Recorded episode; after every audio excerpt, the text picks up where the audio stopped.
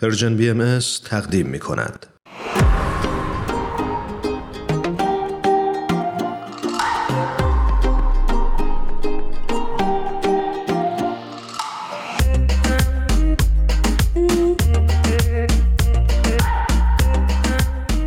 خانم ژینوس یگان خواننده و موزیسین. روی خط تلفن از کشور هندوستان با ما همراه هستند ژینوس جان خیلی به برنامه خودت خوش اومدی و مرسی که این وقت رو در اختیار ما و شنونده های این رسانه گذاشتی. خیلی ممنون ایمان جان. من هم درود میفرستم خدمت شما و همه شنوندگان عزیز. ژینوس جون خیلی خیلی به برنامه خودت خوش اومدی. خیلی خوشحالیم از اینکه دعوت ما رو پذیرفتی و توی برنامه خودت حاضر شدی. خیلی ممنون هرانوش جان.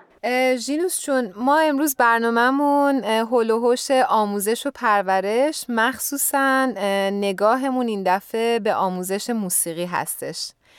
و شما که شانس این رو داشتین که هم در ایران و هم در کشورهای دیگه آموزش ببینید و موسیقی رو کار بکنید. دوست داشتیم بدونیم که تفاوت آموزش موسیقی در ایران و در سایر کشورها چجوری بوده؟ بله سوال خوبیه.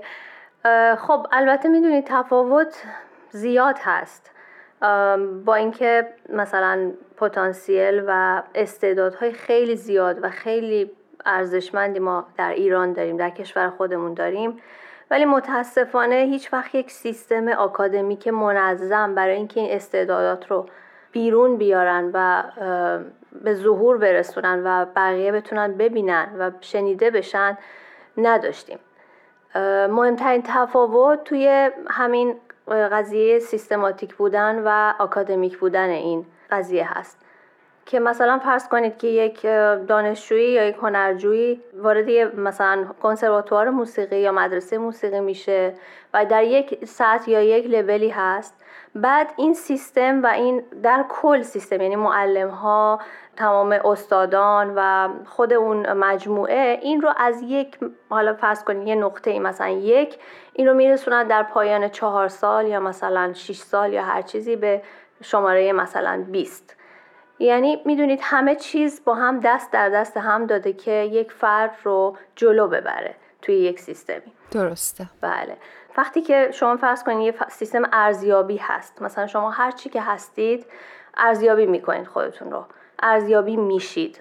و مثلا کامنت های یا مثلا پیام های سازنده دریافت می‌کنید که می‌دونید مثلا نقاط ضعفتون چیه نقاط قدرتتون چیه و رو چیا بیشتر باید کار کنید رو چیا باید متمرکز بشید؟ حالا یه ایده ای دارید که بعد مرحله بعدی چی کار باید بکنم؟ یعنی چجوری باید جلو برم؟ چطوری باید پیشرفت بکنم؟ این خیلی مهم هست. یعنی خیلی سازنده است توی پیشرفت هنرجوها یا کلا به طور کلی هر نوع کسب علم و دانش یا هنر یا هر چیزی که فکر بکنید. وقتی که آدم ارزیابی میشه یک آگاهی نسبت به خودش پیدا می‌کنه. که مثلا من الان در چه وضعیتی هستم یا چه کار باید بکنم که این قضیه بهتر بشه. یکی این مسئله هست که توی سیستم های آموزشی همیشه هست که سیستم ارزیابی یا یه سیستمی که مثلا علاوه بر امتحان که مثلا توی فرض کنید کنسرواتوار یا کالج موسیقی یا هر چیزی که هست مرتب برای هنرجوها دانشجوها امکان ارائه هنرشون هست.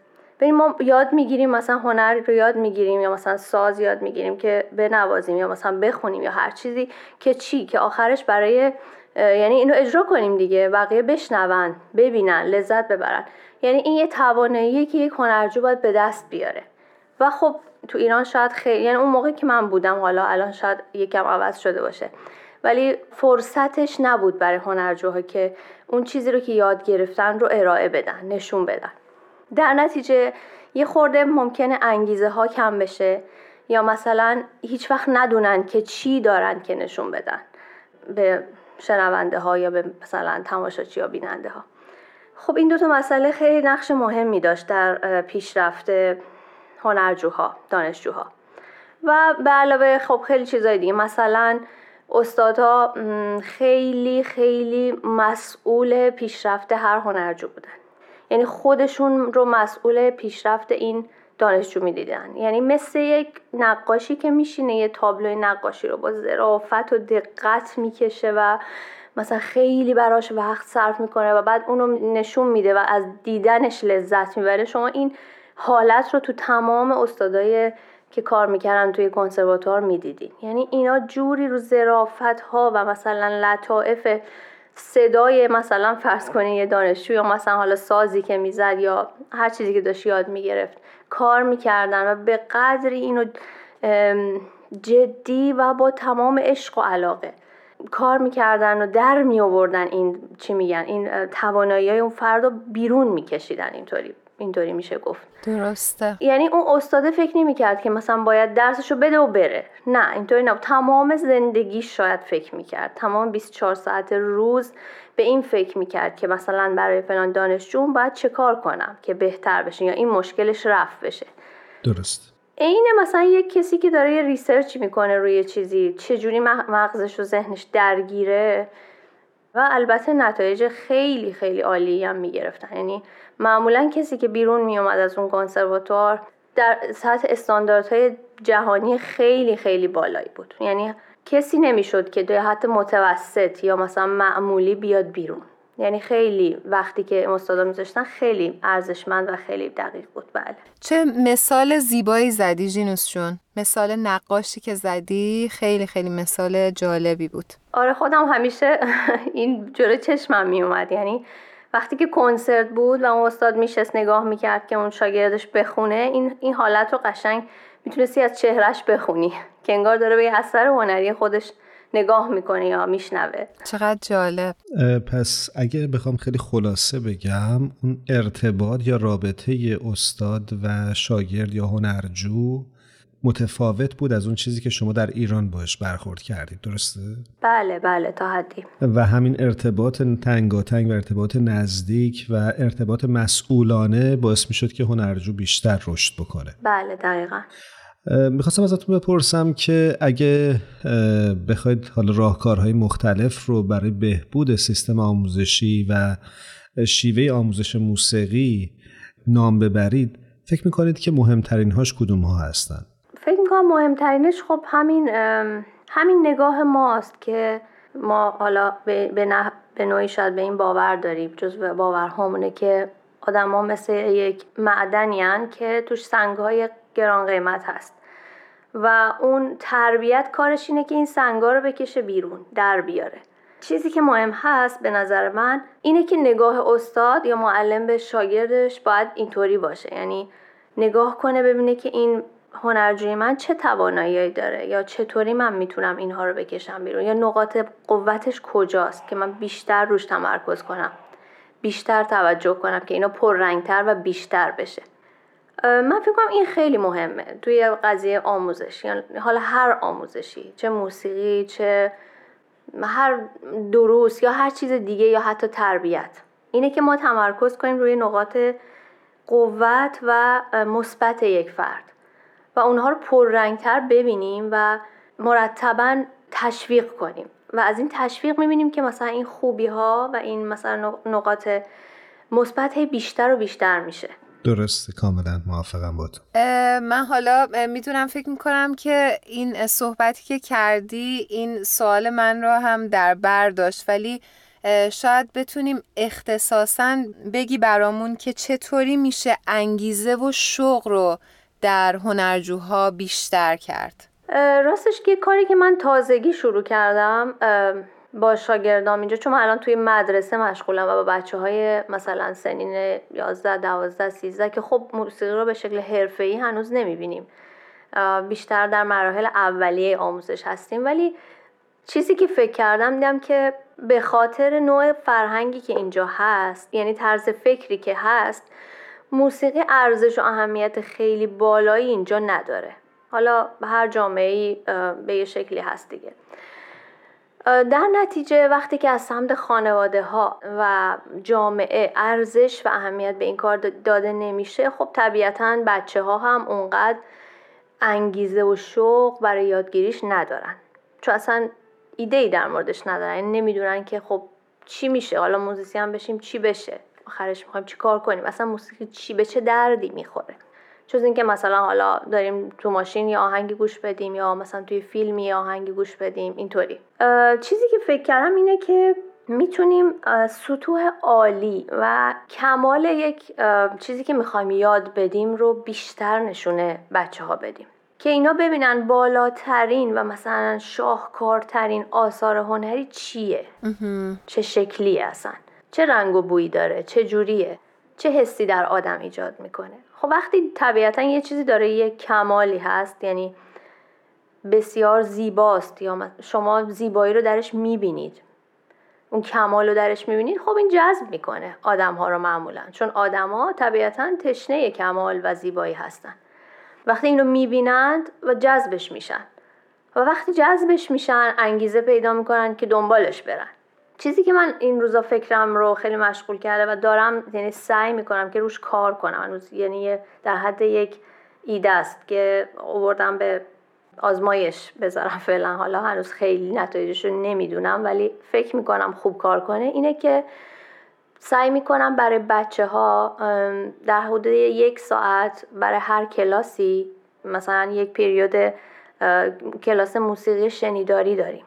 و من تو این کلاس ها آثار موسیقی که خیلی شاهکار هست. خیلی مثلا از لحاظ آهنگسازی داره ارزش بوده در طول تاریخ و هست و خواهد بود و اینکه این آثار توسط کی اجرا شده. بهترین نوازنده ها و بهترین خواننده ها بهترین موزیسین ها بهترین اجراها در واقع. اینا رو سعی می‌کنم برای بچه ها بذارم و اینا رو مرتب باشون درگیر کنم. یعنی اینا هر روز به قطعات موسیقی کلاسیک موسیقی های ارزشمند گوش بدن مرتب گوش بدن و ببینن و باهاش درگیر بشن. تا اینکه بعد از یه مدتی اون وقت یک نگاهی به دست میارن. یعنی چیزی پیدا می‌کنن که واقعا این موسیقی چیه؟ موسیقی که می‌تونه از کجا تا کجا باشه؟ می‌تونه آدم رو به کجا ببره؟ می‌تونه چه, چه کار می‌تونه با جامعه انسانی بکنه؟ چه کار می‌تونه با من فرد بکنه؟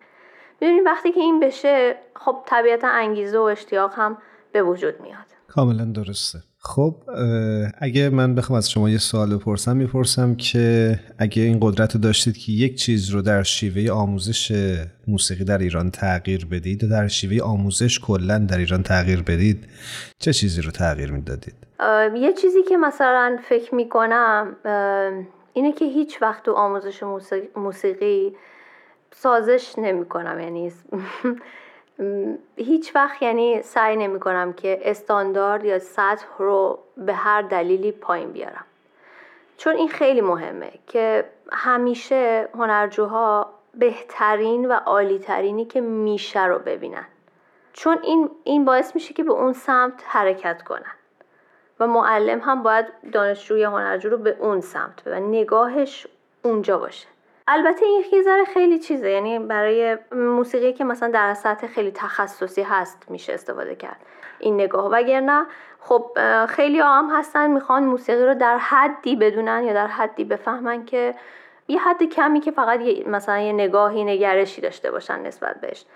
حتی در اون مورد هم من فکر می‌کنم که بایستی موسیقی هایی که داره ارزش هنری بالایی هست رو نشون داد. و از این طریق انگیزه درست کرد. و اینکه اگر کسی می‌خواد موسیقی رو یاد بگیره نگاهش همیشه به اوج باید باشه. یعنی نگاهش به بهترین و بالاترین سطحی که می‌تونه برسه باشه. نه تنها در موسیقی و فکر می‌کنم در همه زمینه ها این حرف شما صادقه. فوق متشکرم. سپاسگزارم جینوس جون. خیلی عالی.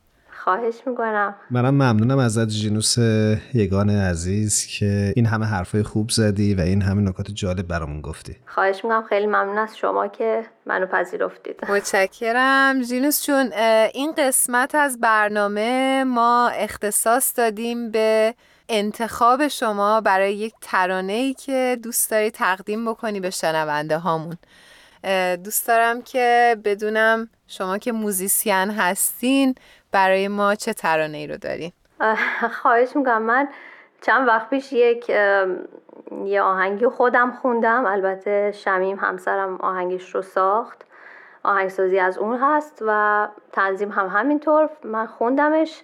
فکر می‌کنم که خوب باشه اینو تقدیم شنونده ها بکنم. آهنگ زندگی. به به. بسیار عالی. بریم پس ترانه زندگی با صدای خانم ژینوس یگان عزیز رو بشنویم. قبلش از شما خداحافظی می‌کنیم ژینوس جان. امیدواریم که هر جا هستید خوب و خوش باشید. خیلی ممنون از شما. متشکرم. مرسی. روز و روزگارت خوش ژینوس جان. مرسی. روز شما بخیر. زندگی